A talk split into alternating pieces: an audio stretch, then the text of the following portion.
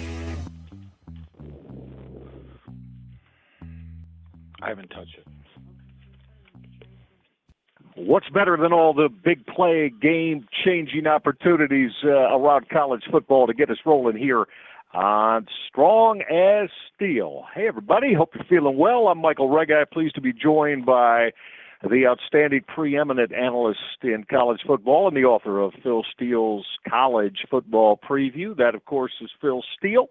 Our producer, Jim Nabosna, is here as well. And most importantly, we've got you all locked in, right? For the next 60 minutes, here's how you get on board. We'll go anything and everything that you want throughout college football in the FBS. 130 teams. You tell us. We're all over it with you as we know that uh, you want to have uh, your insights all set to go for this weekend.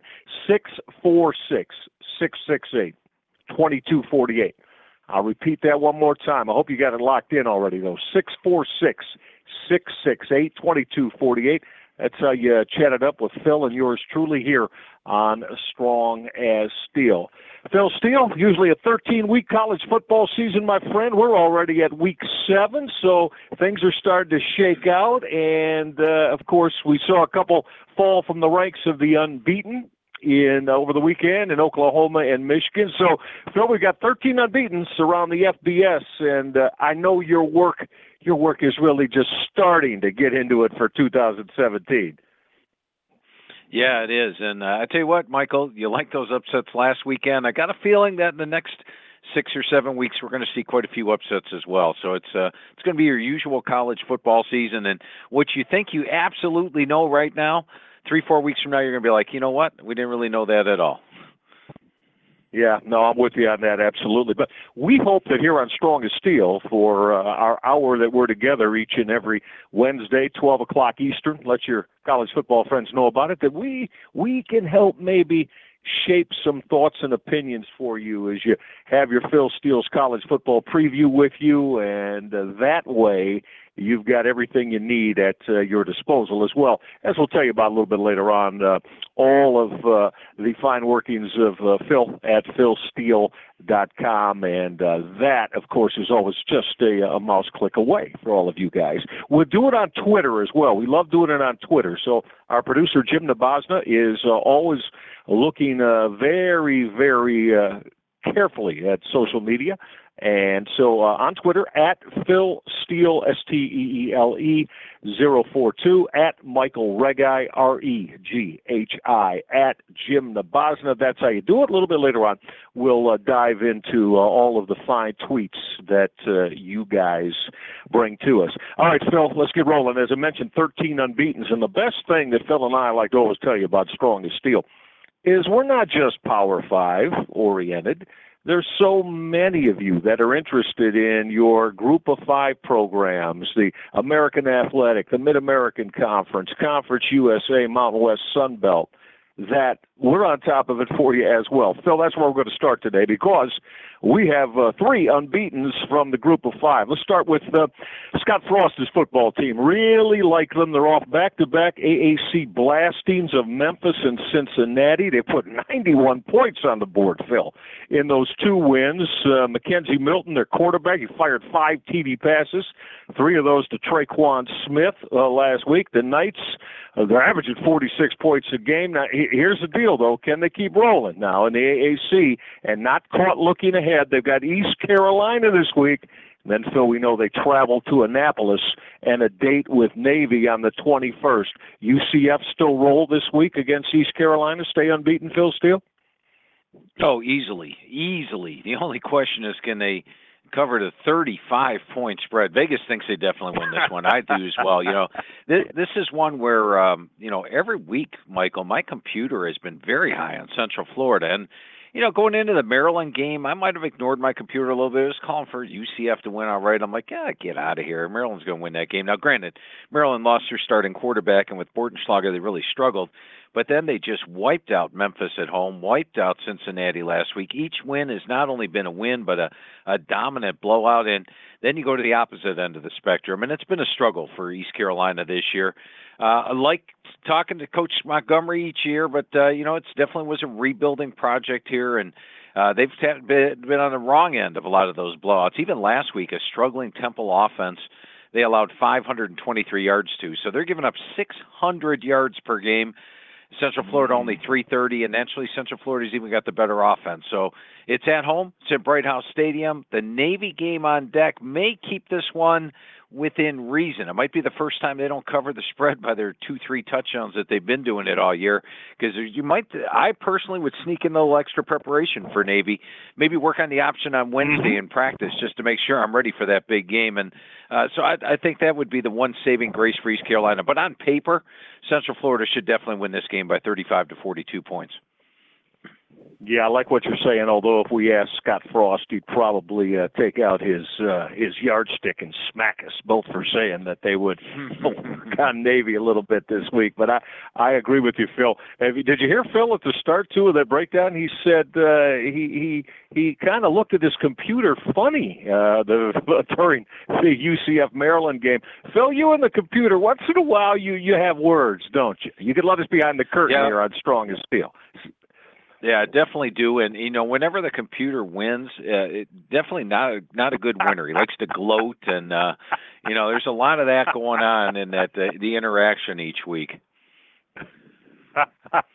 love it, love it. But uh, yeah, so that's what you get. Uh, you know, there's always uh, complete complete honesty on Strong as Steele from us. Again, six four six six six eight twenty two forty eight. That's the number you get on board with. Uh, you're all lined up as you always are. Let's uh, start the roll here on this edition of Strong as Steele. Down to the great state of Louisiana, and here's our man Leo. Welcome to the show, Leo. How are you? Fine, thank you for asking. Appreciate the show, and uh, I'd like to ask Phil, what is the his take on the Tulane FIU game, and do you think Tulane will go bowling this year? All right, appreciate the call, Leo. And uh, I really like what uh, Coach Fritz is doing with this Tulane team. When I talked to him in the spring, going over the team, I said, "Wow, you can have a pretty good team." And then we went sk- team by team down the schedule. I'm like, "That's a tough schedule you got there, Coach," and he knew it. And uh, so, you know, it is the schedule is going to be tougher as it goes along. I think if they could bag this FIU win, that would be win number four, and I think they will. And then South Florida at Memphis, uh, Houston, and SMU are still left on the schedule, but they've got a good shot at it. I love the way the offense is going. The key has been Jonathan Banks. Jonathan uh, Banks has been a guy that uh, originally signed at Kansas State. And uh, if Bill Snyder is going to sign you, that tells you a little bit about the type of a, uh, player you are because uh, he only signs guys that are going to be committed to the team. And and Jonathan Banks has sure proven to be a winner since he's taken over and uh, with that starting job. So I, I love the way the offense is uh, operating. The defense is holding foes to 61 yards per game below their season average. It's a little bit of a tough spot this week going on the road and being as big a favorite as they are against FIU, but I think they can handle it because uh, they're. I I personally thought Tulsa was going to give them a game last week. Watched every play of the first half, and it was just total annihilation, 48 to seven. Tulsa looked like they had never even seen the option before, and they had just faced it two straight weeks. So that sort of stunned me and really brought up my grade of Tulane as as it goes on. And FIU just lost to Middle Tennessee by 20 last week. They had the big loss to UCF. They've got a couple of wins on their agenda, but I think it's going to be tough for them to keep pace with Tulane especially with uh, Butch Davis taking on the option. You know, Butch, of course, didn't hasn't taken on the option a lot, so I, I like Tulane to win this one by uh, more than the 14 this week. Appreciate the call, Leo. Mm. Right, calling for a decisive Tulane win there.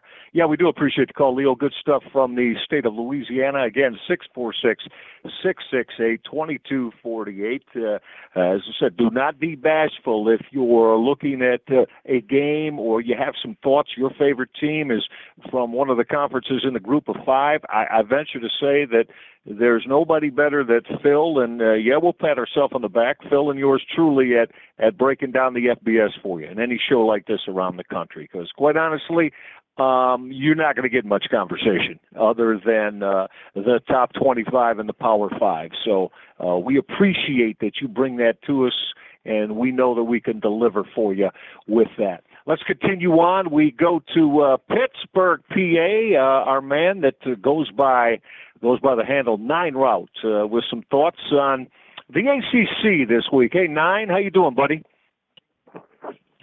Buddy, doing good. Good to talk to you guys again. Uh, yeah, I'm talking about the Georgia Tech Miami game. I think Miami's in a tough spot coming after uh, a week after that big win over the rival Florida State and Georgia Tech off the bye week. I think it's going to be tough for Miami to get up two weeks in a row, and they're also without their uh, Mark Walton, their starting running back, and one of their best receivers is a little dinged up. I like Georgia Tech getting the points and maybe even outright. All right, appreciate the call. And uh, you're right, the situation has drastically changed from what it was in the preseason. In the preseason, Miami had a bye the week before this game, and uh, I, I thought they'd be fully loaded for it. I don't like the fact they're off that big win last week. I don't like the fact Mark Walton is out. Let's face it, he was their maybe their top offensive weapon. But what I do like is how Mark Richt has performed against that Georgia Tech option. I believe he's seven and one the last eight games. Last year, they went on the road to Georgia Tech and uh, came out of there with a 35 to 21 win. And I think they're when you look at Miami's defensive front seven, they haven't quite performed at my level of expectations. I thought they'd be dominant at this point. They haven't been, but they still have the athletes in that front seven, and they know how to defend the option. So I, I think when you add all that together, the fact that they're at home for this one, and you know what happens a lot of times, teams gain confidence as they pick up these early wins. And I think you're seeing a Miami team that's going to continue to gain confidence on a weekly basis. So, despite the fact it's a great situation for Georgia Tech this week, I think Miami's the better team. They're at home and they're more confident if their Florida State win. I like Miami to get this one by about a touchdown or more. Appreciate the call there. Yep, good stuff. Uh, very impressed last week, of course, that uh, that game-ending drive that Malik Rosier put together, Phil, uh, against Florida State, and uh, where do you think Jimbo Fisher's program is right now, in case we don't get to him quickly? I mean, uh, three losses already, certainly reeling, and do you think Fisher can reel them back in and still have a solid season and get to a decent bowl? Oh, absolutely. And in fact, you know, one thing I want to quickly point out while we're talking about Florida State is, you know, the general consensus I think across the country is they've got one of the worst offensive lines in the country. But one thing I do want to point out in these first four games, they have taken on three defensive lines that I rate in my top six defensive lines in the country. I'm talking about Alabama, North Carolina State, Miami of Florida. And the other defensive line, oh, by the way, it's my number 25 rated defensive line in Wake Forest. So while the offensive line has struggled, remember they had over 400 yards against Miami last week. This week they're taking on a Duke defensive line that's not my top 60. So I think you're going to see that offensive line, now that they're not facing elite defensive lines on a week to week basis like they have to open the season, show the improvement. And I think you're going to see Florida State turn this thing around. Don't think they're going to win in Death Valley against that defensive line, but I do think you're going to see mm-hmm. Florida State show a lot of improvement upcoming. Okay, you mentioned Duke and then Louisville at home at Boston College, Syracuse at home. You mentioned Death Valley, November 11th, Clemson. Then the uh, the obligatory uh, step out against Delaware State, and then at Florida in the so the other state rivalry. So yeah, we'll see how Jimbo Fisher's squad uh, gets themselves back on track. And as Phil pointed out, I'm with you, my friend. A lot of that connected to the offensive line. All right, six four six six six eight twenty two forty eight. You guys are rolling. We know you would. We have great confidence in you here on Strong as Steele. Let's uh, head to the state of New Jersey. Uh, here's our man Moody with some uh, with some thoughts about uh, the Army football team against Eastern Michigan. Hey, Moody, how you doing? Hey, how you doing, guys? Hey, how was that? How was that Buffalo Western Michigan game last week? But um, this week I'm this week I'm looking at the uh Army and and and um Eastern Michigan game. Um, I'm kind of big on you guys' first analysis of Eastern Michigan. I think they face kind of steep in conference competition and and they face uh Kentucky in the SEC. And on the other side, you got Army. Their last two wins was against UTEP and Rice. Like, while they got the wins, UTEP and Rice are not too impressive to me. I think that um the the the mis- misleading records, the two and three for Eastern Michigan and and, and Army's record is it got the books kind of like over adjusted. What do you think? I like Ohio. I mean, I like Eastern Michigan on the money line. What do you guys think? I appreciate it, Moody. You know, the main thing here is going to be is Eastern Michigan focused on the game? Because I think if you line up these two teams, like you correctly pointed out, Eastern, I mean, they played Ohio to the wire, they played Kentucky to the wire, they played Toledo to the wire. Three tough losses. Now that can hurt you sometimes. You know, you you start doubting yourself a little bit, and they're in the middle or in the max sandwich. They've got a big game next week against Western Michigan. Uh, they haven't seen the Army option in two years. Did not face the option last season. So you wonder about the preparation in a non-MAC game because they came into the season thinking they had a shot at, you know, they're I'm sure they were thinking they were going to be a contender in the MAC West. They still could be theoretically. They only have two losses. If they win out, they'd still be a contender, but uh, it's got to be a little disappointing. And meanwhile, Army, their main advantage that they have is the fact that they run the options. Tough offense to prepare for. They run it every week. They're at home for this one. They're gaining confidence with that four and two record. So uh, I, I like your analysis on this one, Moody. I am going to call for Army to win this one at home, but uh, I definitely think you had a good analysis. And I think if, if Eastern Michigan comes in and uh, puts that thought process into it, then they got a chance of uh, of pulling that upset, like you said. But uh, I'm going to side with Army to win that one. Appreciate the call. Yeah, good stuff uh, from both uh, Moody and, and Phil. Still, Phil, I'm with you on that. I mean, Western Michigan next, and then at Northern Illinois for Eastern Michigan. And well, you're right. Uh, the in the last three weeks, the Ohio at Kentucky and at Toledo losses. Uh, pretty gut wrenching for Chris Creighton and his football team. So we're going to find out if they have that uh, that will and that aptitude to bounce back in this one against Army, and uh, if they can, I think that might uh, set them up with uh, with an opportunity to win at home against Western Michigan. But uh, we shall see how they fare there. All right, six four six six six eight twenty two forty eight. Don't forget about keep your tweets coming in again at Phil Steele zero four two at Michael Reghi at Jim Nabazna. We are going to uh, be getting into our Twitter mailbag. You know how we do that in the second half of the show, and we'll take as many of those as uh, we can grab. Phil, we uh, we discussed uh, one of those 13 unbeaten's in uh, the UCF and Scott Frost football team. Also, uh, right there in state with them, not far away are the campuses.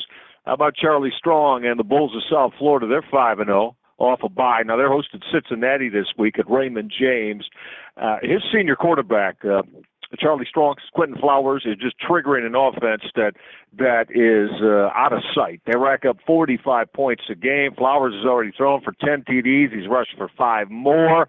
Uh, listen, I, they're averaging five yards per carry plus Phil, and they're getting a boost from a defense that's in the top 30 in the FBS as well. So, are we looking at smooth sailing for? Uh, the South Florida Bulls until that after Thanksgiving meeting with UCF Cincinnati this week at home. Well, they have this week. Will be smooth sailing because Cincinnati. Uh, I, I don't know what kind of job Tommy Tuberville was really doing down the stretch recruiting. When you go through a coaching change, some guys lose their job, uh, some guys quit the team, and this a, a Cincinnati team is just not playing Uh, you know, they just don't have the depth to stand there. And here's the thing with South Florida. Remember their first two games? You go back to that San Jose State game, and they were trailing 16 to nothing, and you're scratching your head going, "What's wrong with South Florida?" And the next week they're playing Stony Brook, and they're trailing 10-7 at the half. Completely non-impressive the first two games. Since then, very impressive, and they seem to get better by the week. So this is a team that maybe was here reading a little bit too much of its press clippings. I, for one, had nailed them as the uh, the number one non uh, Power Five team. You know, to to run the table this year. You knew they were going to be favored in Mhm. every game. Upcoming, I'm a little concerned about at Tulane and perhaps home to Houston prior to that big showdown with UCF. But uh, for the American Conference, I know they're rooting for USF, UCF uh, at the end of the year, both unbeaten, because that would be quite a game. Uh, but right now, South Florida is one of the premier teams in the country. And I think you pointed out the defense last year gave up over 400 yards per game. This year, just 294 yards per game. This the soft schedule helps. They are playing one of the softest Mhm. schedules in the entire country, but uh, this is a very good South Florida team, and should have no problem with Cincinnati. Yeah, and we discussed this back when we were previewing the uh, the American Athletic as well, with uh, about uh, both South Florida and uh, Central Florida. We'll get to uh, we'll get to their friends in Annapolis coming up in just a minute because uh, the Navy midshipmen there maybe going to make life rough uh, in the AAC as they usually do. All right, six four six six six eight twenty two forty eight. We get back at it with all of you. Love the way you guys are all lined up, ready to go with uh, games that you want to analyze and evaluate for the weekend. State of New York. Here's our man Mark on Strong as Steele. What's going on, Mark? Good afternoon, guys. Uh, hope everything's going well. Just want to bring up this UConn and Temple game. Uh, you know, the numbers at 10 going uh, UConn catching the points. You know, you look at this game, I feel like Temple's a little bit inflated after that win against ECU. ECU, like I, I said a couple weeks ago, might be the worst team in the FBS. You know, uh, I don't think Marchi really knows what he's doing at quarterback all the time. And you go to UConn, you know, you got a senior quarterback in the Shirreffs, and you got Arkeel Newsome out of the backfield that I think leads the league and uh, catches. I just feel like UConn's got the firepower to stay with them and uh, keep this game within 10. What do you guys think? You know, I I think if you took a look at the two teams offensively, you would grade them very close because, as you talked about, uh, Shirreffs is is having a pretty good year. He's hitting 67% nine through ratio. But you brought up East Carolina, one of the worst teams, and uh, I'm going to go back to that home game Connecticut had. Oh, it was against East Carolina, Mhm. and they trailed 27 to 14 at the half. Uh, they they did miss a field goal at the end of the game, which could have pushed overtime. Showed some comeback qualities, but I was surprised that East Carolina had the big lead like they did on Connecticut in that game. And the, the main thing with Connecticut is they're a team that has had a drastic change on both sides of the football. Not only new schemes on the defense, but the biggest change has been offensively. Coming into last year, uh, the game plan of Diaco every game was we're going to run as few plays as possible, keep our defense fresh, punt's not a bad word, and take as much time off the clock as we can. This year, hurry up offense, run as many plays as we can. And there's been a huge uptick on the offense, but look at those defensive numbers 576 yards per game, 69% completions, 4.6 yards per carry. The defense getting worn down, and maybe they were a good defense by numbers the last couple of years because of the slowdown offense, and now they're sort of showing their true colors. I like the way Temple played last week. They do have a legitimate defense. Uh, with that defensive edge, I actually like Temple minus the points in that one. Appreciate the call there. Always good stuff, Mark. We do appreciate it indeed. And uh, Mark's always got a good handle for us on uh, what's going on in the AAC. Six four six six six eight twenty two forty eight. Great to have you along on Strong as Steele. Off to a tremendous start. Uh, you guys do that each and every week, though, and that's why Phil and I are. Uh, are so locked into you and what you provide us here on the show because in essence it's it's your show as uh, you kind of uh, dictate where and how we do it for the hour here each and every week. Let's continue on. We uh, go out to the great state of Oregon, and here's our friend Tyler. And it has been uh, Tyler. It's been a little different week around that uh, that Oregon State Beavers program, is it not? Oh well, you know, we felt like we needed another challenge or something. It wasn't hard enough out here already. But Yeah. anyway, I'm a little curious about what Phil's thinking about the uh, Colorado Oregon State game. Both teams come in obviously a little disappointed about where they're at.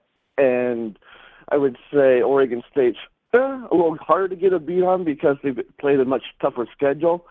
But uh, they haven't been competitive in many of their games, especially after the second half. They did a little better last week, but still they were playing USC, so it's really hard to get a read on. Also, I'm curious the uh, fact that they uh, just lost their coach. How does that affect your analysis? Yeah, it's uh, it was pretty shocking to me that Anderson opted, opted to step aside like he did this week. Uh, now, generally, and I'll, I'll ask Michael about this. What I've found in in sports, almost any sport, is generally the first week that there is a coaching change. That team usually plays a little bit more fire, and you know comes out. It's a different attitude, and you see teams be pretty successful the first week after a coaching change. We'll get his thoughts on that in a minute. But uh, this is a Colorado team that you know, let's face it, they won the Pac 12 South last year. They thought they could win the Pac 12 South this year. Losing to Arizona at home is tough. Uh, that's a game I think they definitely thought they would win. They had their chances against UCLA, but right now they're 0 3 in Pac 12 play and need a win. So, unlike a lot of opponents that might be taking on Oregon State this year with the Beavers underperforming, I think Colorado will be fully focused on this one. They know they got Washington State on the road on deck, Arizona State at Utah, USC. They need to get to a bowl game. So I think they'll take this game seriously. I like Phillip Lindsay, a running back. I know Ryan Nall's solid for Oregon State, but he's been banged up this year. Lindsay's rushed for 810 yards. Montez, I think, is the better option at QB between the two. He's hitting 64% with a 10 6 ratio. And defensively, Colorado's actually holding opponents to 39 yards below their season average, while Oregon State is allowing teams 50 yards above their season average. So even though Colorado's been struggling, double digit favorite on the road, and the new head coach system, I'm still going to lean with Colorado to come out of there with the win, and probably by double digits. Appreciate the call, Tyler. Yeah, good stuff, Tyler. And uh, no, Phil, I, I'm with you in that. As you brought up the fact, whether it's uh, you know a, a coaching change, college football, any sport, college basketball, the NFL, NBA, baseball, managerial change. Yeah, usually you're going to see a spike in play for a short period of time, meaning that. Uh, that team obviously looking to make a good impression, especially if they think that that guy, who in this case interim head coach, might have a chance to be the guy. But Phil, I, is Mike Riley going to head back out to Oregon again? After I, you know, I, I don't know for some reason I got a feeling that he's going to be in the mix. How about you? Well, I tell you what, Michael, I just did a show in Oregon and uh, yesterday, and they asked me that question. They said, "So who do you think is going to be there?" And I said, "Well, here's the bottom line. Uh, two years ago, I never thought Mike Riley would be leaving Oregon State, and if I listed 20 Right. candidates." Who was going to take over for Mike Riley? Gary Anderson wouldn't have been anywhere on the page. He was the head coach at Wisconsin.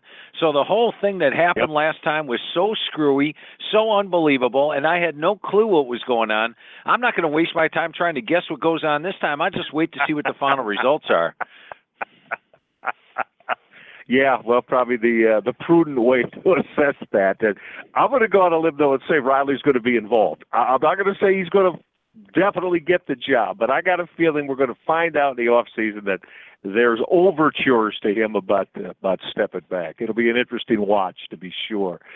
Six four six six six eight twenty two forty eight. He's Phil Steele. I'm Michael Reghi. Jim Nabazda is our producer. We'll be checking in with Jimmy as we uh, get a look see at uh, all of the outstanding thoughts you have on Twitter. I mentioned though the Navy midshipman a couple of moments ago, ranked number 25, 5 and 0, just a wild 48-45 win over Air Force in Annapolis last week. Commander in Chief points big there for Navy. Let us uh, swing into uh, the state of California as our man Tony joins the show, and I know Tony's got some thoughts on Navy and Memphis. What's going on, Tony? How are you? Hey, how you doing today? I just wanted to check in on the midshipmen and not the Boilermakers today. Um, they had a really, really tough game against Air Force, and I expected them to, you know, to cover the point spread. Do you see a letdown this week uh, when they play Memphis? Because Memphis really did look good against Connecticut last weekend, gentlemen. Thanks for your time. Right, appreciate the call, Tony. And an interesting matchup. And you go back to last year's game, you have a contrast in styles here. I mean, Memphis has a dangerous pass attack with Riley Ferguson. Navy doesn't have any scout team players that can even resemble Riley Ferguson the way he throws the football. He's got a 16-5 ratio this year, so you would figure Memphis going to have success. And last year was a high scoring game, 42 to 28, a lot of points on the board. And I think two years ago, uh, as well. They they put up a lot of points in that game uh, with Memphis and Navy. So it's uh it's one where it was 45 to 20 that year. And then the other on the flip side of the coin, it's tough to duplicate that Navy option, and they run it with such efficiency. And the thing I found with Navy is that usually in the first four weeks of the year they're averaging like tw- high 20s, maybe low 30s in points. Then as the season goes on, they get into that 40, 45 points per game. So I think Navy will be effective. But you correctly point out they're coming off a big Service Academy game, a game they needed a uh, touchdown in the final seconds to pull out the win against Air Force uh, after a big lead. I like the way Zach a- Abey's running the offense. I mean, he's leading the team with 870 yards rushing. They've got talented backs. I think this is going to be a high scoring shootout and uh, and live up to the level. And uh, I think Memphis has got the advantage of the fact that they're off in a little bit of a breather. They only played Connecticut last week and won that 70 to 31. So I'm going to rate this game a toss up, but uh, I think it's one of those where both teams have an excellent shot at winning. Appreciate the call. Phil, I think this is going to be a one that uh, is going to gain a lot of attention this weekend, and it is a tough assignment for Ken Niumatalolo. And Phil, remember back when we were doing our, our previews back in July and August, and we were going through some of the quarterbacks that uh, maybe our fans aren't aware of, and my guy was Riley Ferguson. He had those seven TD passes last year. Memphis four and one. So, well, I don't know. I. Uh, I hope Navy's defense is ready to defend because uh, I think they're going to have to to win this win this football game. But it, it really should be uh, an intriguing watch and probably one that comes down to the fourth quarter. Although having said that, I uh, Niumatalolo is one of my favorites. And and Phil, do you know Showtime? You know the uh, television network Showtime. They're doing a show each and every week about you know inside Navy football. Have you seen that? You know, I have not seen comes it, but I, I think I'm going to have to look Yeah. that up because uh, Coach Neil Check. Matalolo is one that, that I talk to every year, and it's, it's always a fascinating and long conversation. And uh, I would like to, to check out the inner workings there of the Navy program, so I'll do that.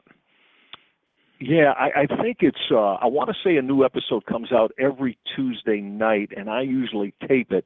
Um, it is on later, but it's on uh, Showtime, and so if you have access to that, check it out because Niumatalolo he he allows a, a lot of access to his program.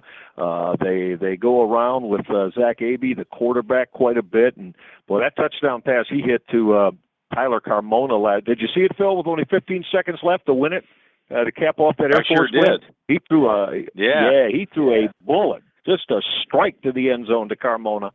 So who says Navy can't throw the football? He too, right? That's right.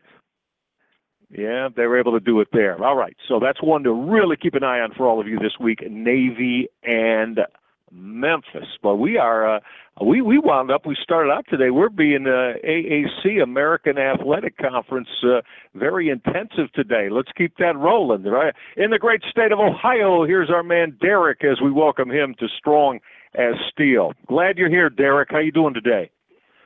I'm doing well, and I hope you guys are too. It's uh, quite an honor to talk to you, fellas. Happy Hump Day. So, uh, That's right. Hosting the game at um, I don't know 3:30. They're playing uh, Houston. I want to know your guys' take on that game. I know Tulsa's coming off of uh, three triple option teams, which is pretty impressive when it comes to the schedule wise. They didn't fare well. What do you guys think? Yeah, frankly, I'm disappointed with Tulsa. And to be honest with you, if we talked about that game on the show last week, and I don't think we did, but if we did, I would have been saying I give Tulsa a great shot at beating Tulane because even when I talked to uh, Coach Montgomery, the first thing I mentioned to him was, you know, I had perused the schedule. I said, "Wow, what an advantage you have! You play New Mexico, followed by Navy, followed by Tulane. Not a lot of teams get more than one week to prep for the option. You get three full weeks, and frankly, watching the Tulane game, it looked like Tulsa had never seen the option before in their life, and they had just faced it the last two weeks. So very disappointed there. Now, Chad President, once they got behind, they thought they knew they needed to throw. Luke Skipper came off the bench, started throwing the football, hit, hit a decent amount of his passes. But uh, you know, I just expected Tulsa to be a lot better than they were.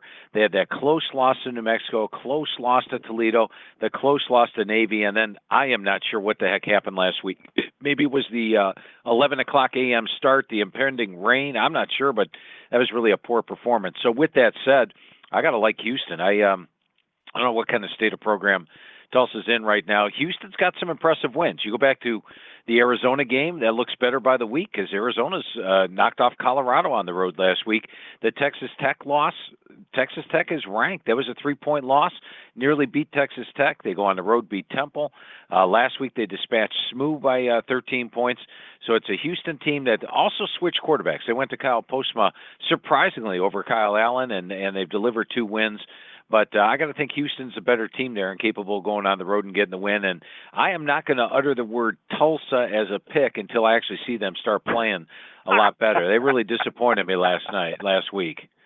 Uh, Philip Montgomery is not going to like hearing you saying that, Phil. As you know, I uh, and we talked about here on the show, so I won't belabor it. But uh, I had them in that wild shootout uh, uh, three weeks ago now uh, against the, the Toledo Rockets. Just outstanding football game offensively, but. Um, yeah, I, I'm with you on that. As much as I like Coach Montgomery and his squad, it's uh, been a little bit of a tough sledding for them, and they need to get it back on track. There's no doubt about that. All right, I know one way though, Phil does too, that we can get you on track. And uh, say you want to go see Tulsa and Houston this week, uh, Philip Montgomery and Major Applewhite. We get asked all the time, what's the best most efficient way to buy tickets for any sporting event you want, concerts, comedy. It's SeatGeek. That's right, our good friends at SeatGeek. They do a fantastic job for you. They're the smartest, easiest, most efficient, effective way to get the seats you want and at the prices you want. That's the best thing. They got a real seamless mobile experience that allows you to buy and sell your tickets to events that you want. And that's the key. The events you want to just a t- couple of taps of that mobile device of yours, and you'll get the best seats, best prices, fully guaranteed. You're going to see your favorite team, musician, comedian, instantly finding seats, right? College football. Uh, I was asked to uh, help out uh, some folks that want to go see Penn State, Ohio State on October 28th, and I said, yeah absolutely take care of that and instructed them to get with SeatGeek. And they are happy happy college football fans. And you will be too all right?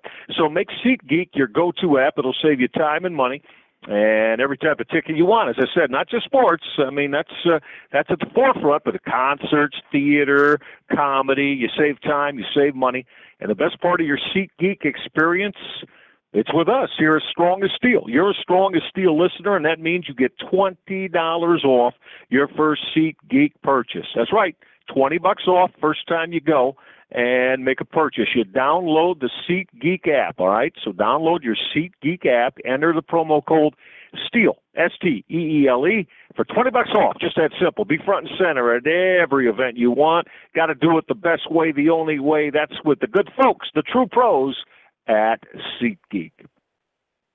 All right, moving on. This is a jam packed strong as Steele, as they all are. We greatly appreciate all of you, uh, whether it's on uh, Blog Talk Radio, on iTunes. You guys always jump to the forefront with us, and you know, always let us know how much you like us when you go and listen. You get a spot for comments and say, hey, really love strong as Steele.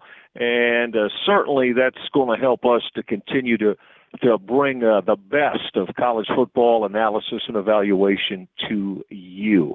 All right, as we said, Twitter at uh, Phil Steele 042 at Michael Reghi at Jim Nabosna. Let's bring in our producer extraordinaire, Mr. James Nabosna, always on the mark.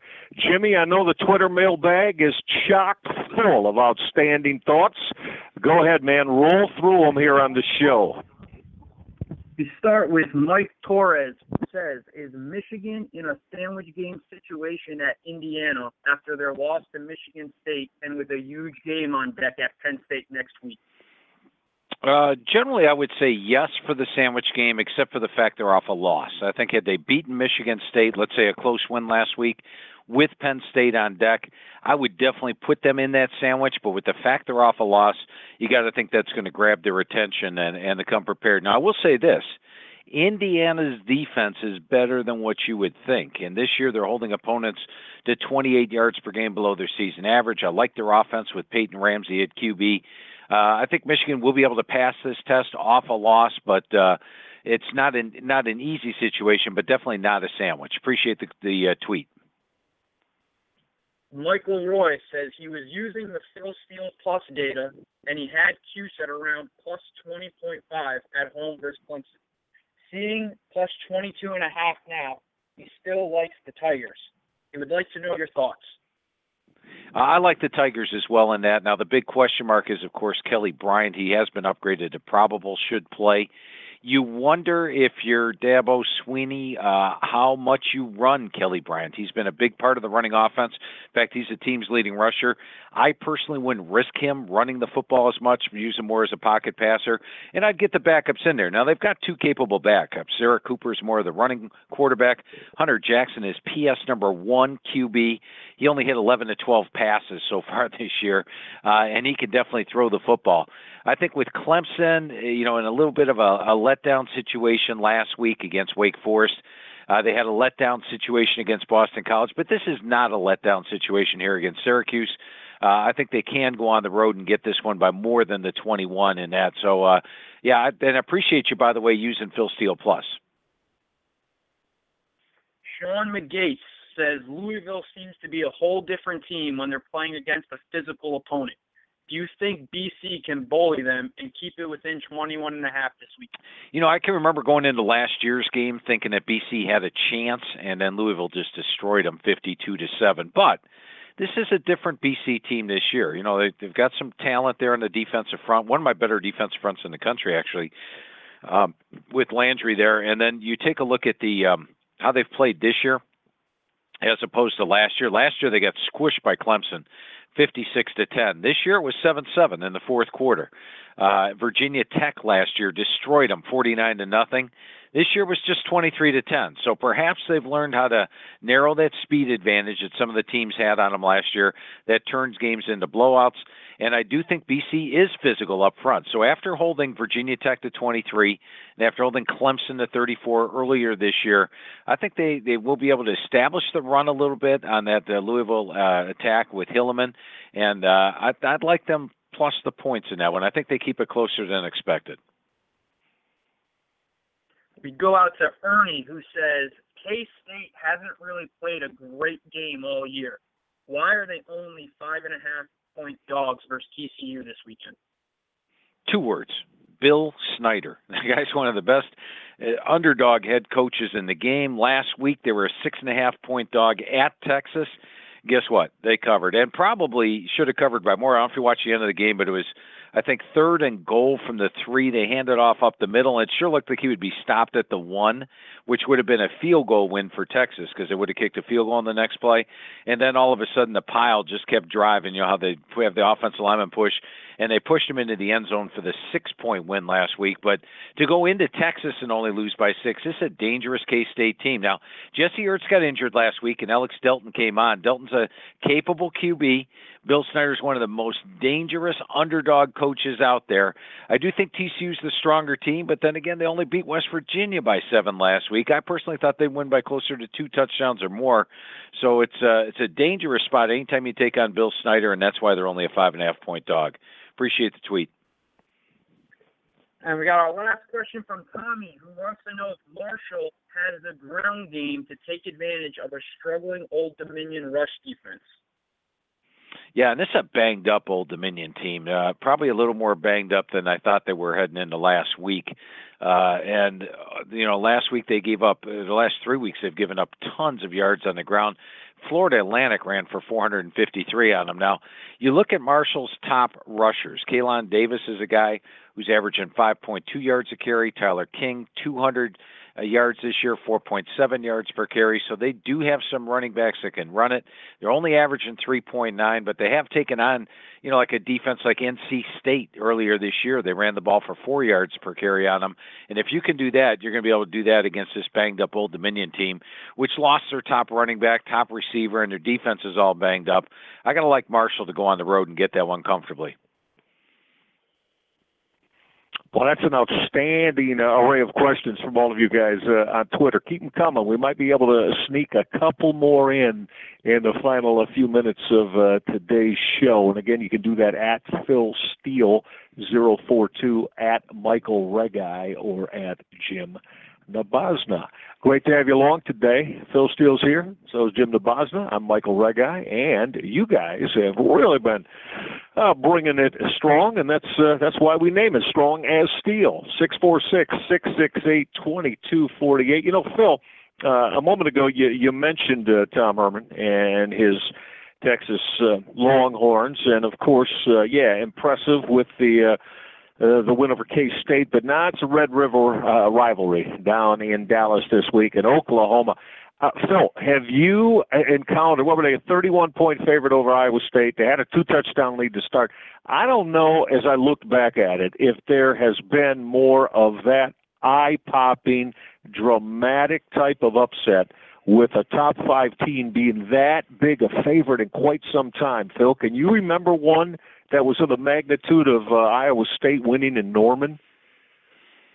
Um, yeah, I remember uh, back when Harbaugh took over at Stanford, they were taking on USC, and USC was uh, 34, 35 right. point favorite in that, and Stanford wasn't even given a chance, and they pulled the upset there. Sort of the one that got You're his right. program in gear and got him rolling. I definitely remember that one, and uh, uh, you know, maybe App State against Michigan, which was a shocker, and uh, probably a couple others. But big time win for Iowa State. In this game, you know, Michael, when you look at it, I, I think if you just play the game purely on paper, Oklahoma is the better team. They've got the best offense in the country. Mm-hmm. Uh, nothing was really wrong with the offense last week, but 31 points. They struggled a little bit in the red zone. That was probably what did them in.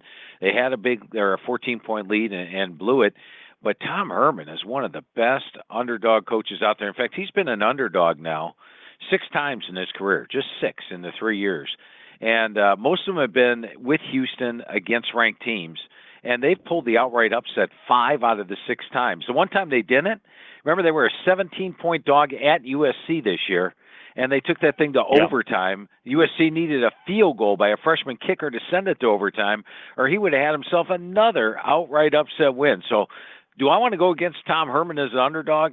Heck no. Do I want to go against Oklahoma off a loss with the better talent in a game like this? Heck no. And what I will enjoy, I love watching this game, Michael, because half the crowd is in Oklahoma's colors and half the crowd is in Texas colors. It really is mm-hmm. split right down the middle, and it's it's just a fun game to watch. But usually it does go. It's decided by seven or less. So with the spread in this one a little above a touchdown, it's like seven and a half, eight. I got to lean with the underdog Texas to keep this one uh, closer than expected. And Tom Herman to maybe go seven and zero as a dog. Wow, sure. I, no, I'm with you. I'd definitely take the points. Now, whether or not they are going to uh, spring yet another, it wouldn't be as large an upset as uh, Matt Campbell and Iowa State pulled off last Huh. week in the eyes No. of the college football world. But it would still be in. But you, you see, uh, we're going to find out a lot about Lincoln Riley, aren't we, uh, this week as well? But uh, you know, and very disappointing at all. And and now can he get his squad back up and not have what the coaches like to say, Phil, don't let that loss beat us twice, right?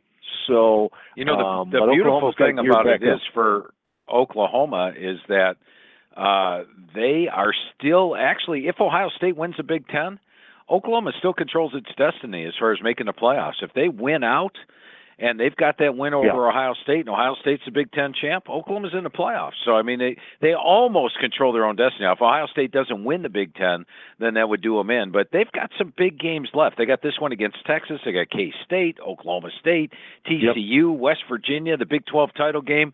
They win all those and have that win over Ohio State in Columbus in their back pocket. They'll make the playoffs, but they got to start with this one for starters. They got to beat Texas, or else their season could really spiral out of control. Well, you're right, and deservedly so. With with all of that coming up on Oklahoma's schedule, if they're uh, like you said, start here and then there, they can run the table from there. TCU, Oklahoma State, West Virginia. Then you know you you're going to tip your cap to Lincoln Riley and Baker Mayfield and that crew. Uh, we're at Strong as Steele as always. Six four six six six eight twenty two forty eight. Uh, let's go to. Uh, Boston, Boston, Massachusetts. Uh, might be a little Red Sox uh, hangover today. Their manager got fired this morning. Here's our man uh, Fred thinking uh, Mid American Conference uh, from the Group of Five. Hi, Fred. How are you? Hey, how you doing? I, I just wanted to say, Phil, your college football preview best in the business, that stock market indicator, overrated, underrated schedules, most improved teams. Don't know what I'd do without this magazine. Thank you so much. Thank you, Fred. Appreciate that. Now, I wanted to uh, talk about Northern Illinois and Buffalo. I actually liked Buffalo last week as a home dog. Fortunately, it worked out somehow, but I'm looking at going against them this week. I mean, thinking they played that seven seven overtimes, if I'm not mistaken. That long game with Western Michigan. What do you think about that one? Yeah, that's a great point you make, Fred. And uh, you know, last week uh, I thought Western would win more than what they did, and so taking that thing to overtime and and I mean they had seven different chances to win it. Any one of those overtimes could have done it for them. And really, when you look at the body of work for Buffalo this year, uh, they've probably overachieved my expectations most weeks. I mean, the Minnesota game in the opener, only losing by 10, only losing by four to Army, uh, beating FAU, uh, which I, I mean, look at what FAU's done since they lost to Buffalo in that game. Uh, they did get past Kent State, but coming off seven overtimes and hosting this game is going to be tough. And here's an interesting stat for you. I just posted on Twitter this morning. It's at Phil Steele 042, and it was uh, the yards per play by defenses in the country. You know who number one in the country in yards per play allowed by the defenses? How about Northern Illinois? I think it's 3.5 yards per play they're giving up on the season. That's impressive. They probably should have beaten San Diego State two weeks ago. They had a 429, 263 yard edge, 28 to or 23 to 10 first down edge. They did beat Nebraska on the road. So if you could beat Nebraska and probably should have beat San Diego State on the road, I think they can handle this task against Buffalo. I'm a little nervous because Buffalo's been performing above my expectations, but the price is cheap in this one, and you catch Buffalo off the seven overtimes. So I like your way of thinking here, Fred, and I like Northern Illinois as well. Appreciate the call.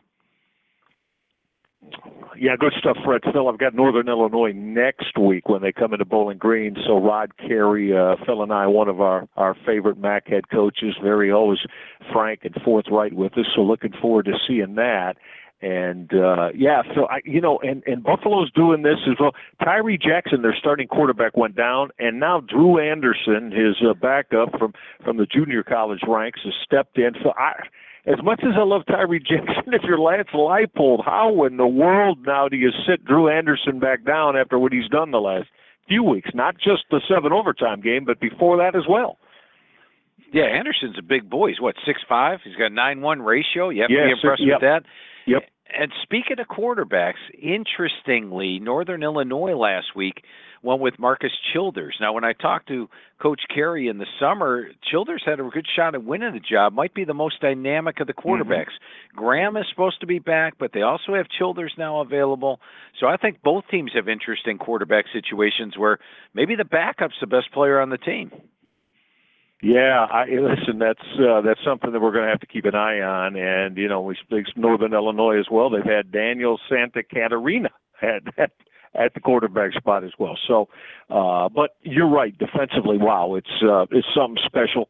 Usually is in DeKalb for Northern Illinois, and no different this year for Rod Carey. We move on and uh, get to the uh, the state of Michigan, where here's our man Tony on Strong as Steele. Tony's got some thoughts about. Uh, Mark Dantonio's football team against PJ Fleck. Hey Tony, how you doing? Welcome.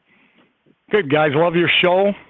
Um, any chance Michigan State might have a letdown after beating Michigan and going on a road in a night game against Minnesota? Yeah, you know, I think if you look at the two teams, the way they're playing this season, Michigan State has clearly been playing at a stronger level. You look at Minnesota, uh, the last two game or two games ago against Maryland, they really disappointed me. They were taking on uh, Borton Schlager. They were at home and they lost that game by seven. But last week they played better in the final score. And you look at last week's final score, they lose by 14 at Purdue. Okay, there was a nice blowout loss against Minnesota. Actually, minute and a half to go in the game, Minnesota's winning that game 17 to 16. Uh, with about a minute and 10 seconds left, Purdue gets a touchdown and just takes the lead. They get the two point conversion to lead by seven. Minnesota drives down the field. They're at the 29 yard line of Purdue. They're about to tie it, throws the pass, intercepted, return for a touchdown. So, for those of you that just look at the scoreboard, you see a 14 point Purdue win. I see a game Minnesota could easily have won last week and was much closer in that final score. And as you touched on, Uh, this is not just Michigan. Look at what Michigan State's done the last three weeks. Notre Dame. That's a pretty big game whenever Michigan State and Notre Dame hook up. Then they host Iowa, and that's another huge game. And then at Michigan, and now after three huge games, everybody patting them on the back. Everybody's calling them a national title contender. Everybody's saying they're finally back. They got to go on the road and face Minnesota. And it's a, a Gopher team that's just laying in wait for them right here. So, as much as I'm concerned about the matchups of Minnesota, who needs to run the ball against that Michigan State defense, I think it's tough for any team in the country to play four straight tough games in a row. Use the same logic. Remember back when we had Northern Illinois over San Diego State? I said San Diego State Yes. just beat a Pac 12 team, beat a Pac 12 team, played Air Force, went to the wire. They've got another Mountain West game on deck. And oh, by the way, they're playing Northern Illinois. And as it was, Northern Illinois probably should have beaten them. Uh, they play that game nine times out of ten. Not in that situation. I'll take San Diego State. But the situation really in favor of Minnesota this week. Appreciate the call. Ah, interesting. So, Phil, what is the number on that? Uh, I didn't catch it. What is uh, Michigan State's about Michigan a four state point bit- road favorite.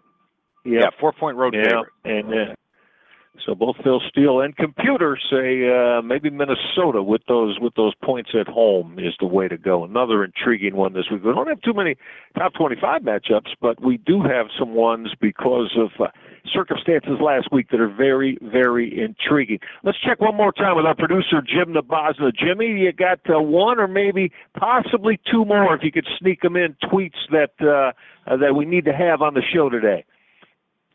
You got it. Speaking of letdown games, Sean T says he thinks Kansas can cover the 21 points versus Iowa State this weekend, especially with Iowa State coming off one of the biggest wins in their program history. Should he think twice about picking Kansas here? You know, I, I think, like I tell you all the time, Michael, I think we've got some of the the smartest listeners in the world. They really pick up on exactly my thought process, even coming in, and and that's my thought process right there. Iowa State goes from being the hunter to the hunt dead, and their backs are probably sore right now because everybody's patting them on the back for that big win over Oklahoma, and now they're a three touchdown favorite against. Oh, it's just Kansas. Kansas has won five Big 12 games in nine years for crying out loud. We don't have to worry about Kansas, right? Well, last year Kansas upset Texas, took Iowa State to the wire, took TCU to the wire, and earlier this year they only trailed West Virginia by eight points in the fourth quarter. They're the team that now is saying, hey, maybe we can make our mark. So a tremendous situation for Kansas. Play this game at a neutral site um, at a, a, with both teams equal rest coming off the same situation. I'm taking Iowa State by 34, 35 points. But in this situation, I like Kansas to keep it closer than expected. Appreciate the tweet. Rob P says he understands why people are down on his Nebraska Cornhuskers, Cornhuskers, but he thinks putting them at a 24 point underdog versus Ohio State is just way too much. Do you agree? I am not jumping in front of this Ohio State buzzsaw at all. I mean, it, they're sort of like UCF. They're just not only beating teams, but uh, beating them bad and taking names. And uh, now they're playing Nebraska. The Penn State game is not for two weeks. Uh, last year, when Ohio State played Nebraska, what was the final uh, sixty-two to three? I don't think it's gonna be anything near that. But uh, I, I I thought Nebraska was going to give Wisconsin a better game. It was 17-17 last week. Gave up the final three scores, lost by 21. Uh, I'm just not going to jump in front of that Ohio State Express right now. They've just been too impressive, both offensively and defensively. Appreciate that. Uh, you guys on Twitter have been fantastic all day long, and uh, as we said, we try to get to as much uh, as much as we can, and uh, and we do that each and every week for you. So, Phil, as we continue on a little bit here in the last couple of seconds with the Big Ten, so you've talked a lot about these uh, two weeks in late November, November with the Penn State Nittany Lions. They continue to be one of those 13 unbeaten's. They are off this week, and then the next two weeks. James Franklin's football team uh, hosts Michigan in the Saturday night whiteout and then travels to Columbus. So, uh, obviously, I think stating the obvious, we're going to find out a lot about Penn State coming up after they get this one off to continue their preparations, huh? Yeah, I agree, and uh, I, I think that Penn State's in a real good situation against Michigan, coming off a bye, catching Michigan on a second straight road game, third straight big game, whiteout situation at night. I do expect Penn State to win that one, but then after playing their A plus game against a team that, by the way, Michigan beat them 49 to 10 last year, so that's not a gimme. Uh, after giving their A plus effort, they travel on the road and face an Ohio State team that is off a bye at home, playing with revenge. I think it's going to be very tough for Penn State. Uh, and then the very next week, they have to go and travel to face Michigan State on the road as well.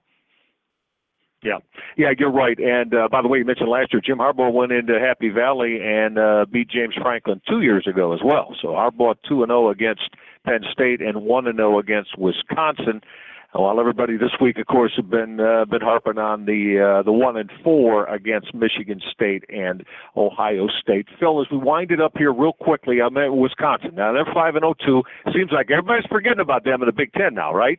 Uh, they have uh, well, most people consider a real easy schedule. We talked about that. All right, it's at home against Purdue this week. Really love Jonathan Taylor. How you like that freshman, uh, Phil? 249 yards as they just blitz Nebraska. But Wisconsin seems to be getting stronger and stronger, don't they? Yeah, they do. And uh, Wisconsin, to me, will be unbeaten at the end of the year and in that Big Ten title game. I think they'll be matched up against Ohio State. And uh, went to the store, got some popcorn for that one already because I, I can't wait if that matchup comes to fruition. you know, one one one note here though, uh, Wisconsin has pretty much dominated Purdue. They won the last nine meetings by at least 17 points per game. I find it funny that Vegas has a number at 16 and a half at that point because you're thinking, hmm, what are the odds of Wisconsin doing that? And go back to that misleading final I mentioned on Purdue last week.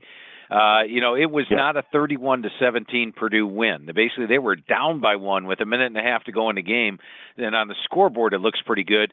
Also, the second half against Michigan. Uh, you know, they did their great fighting against Michigan, 10-7 at the half.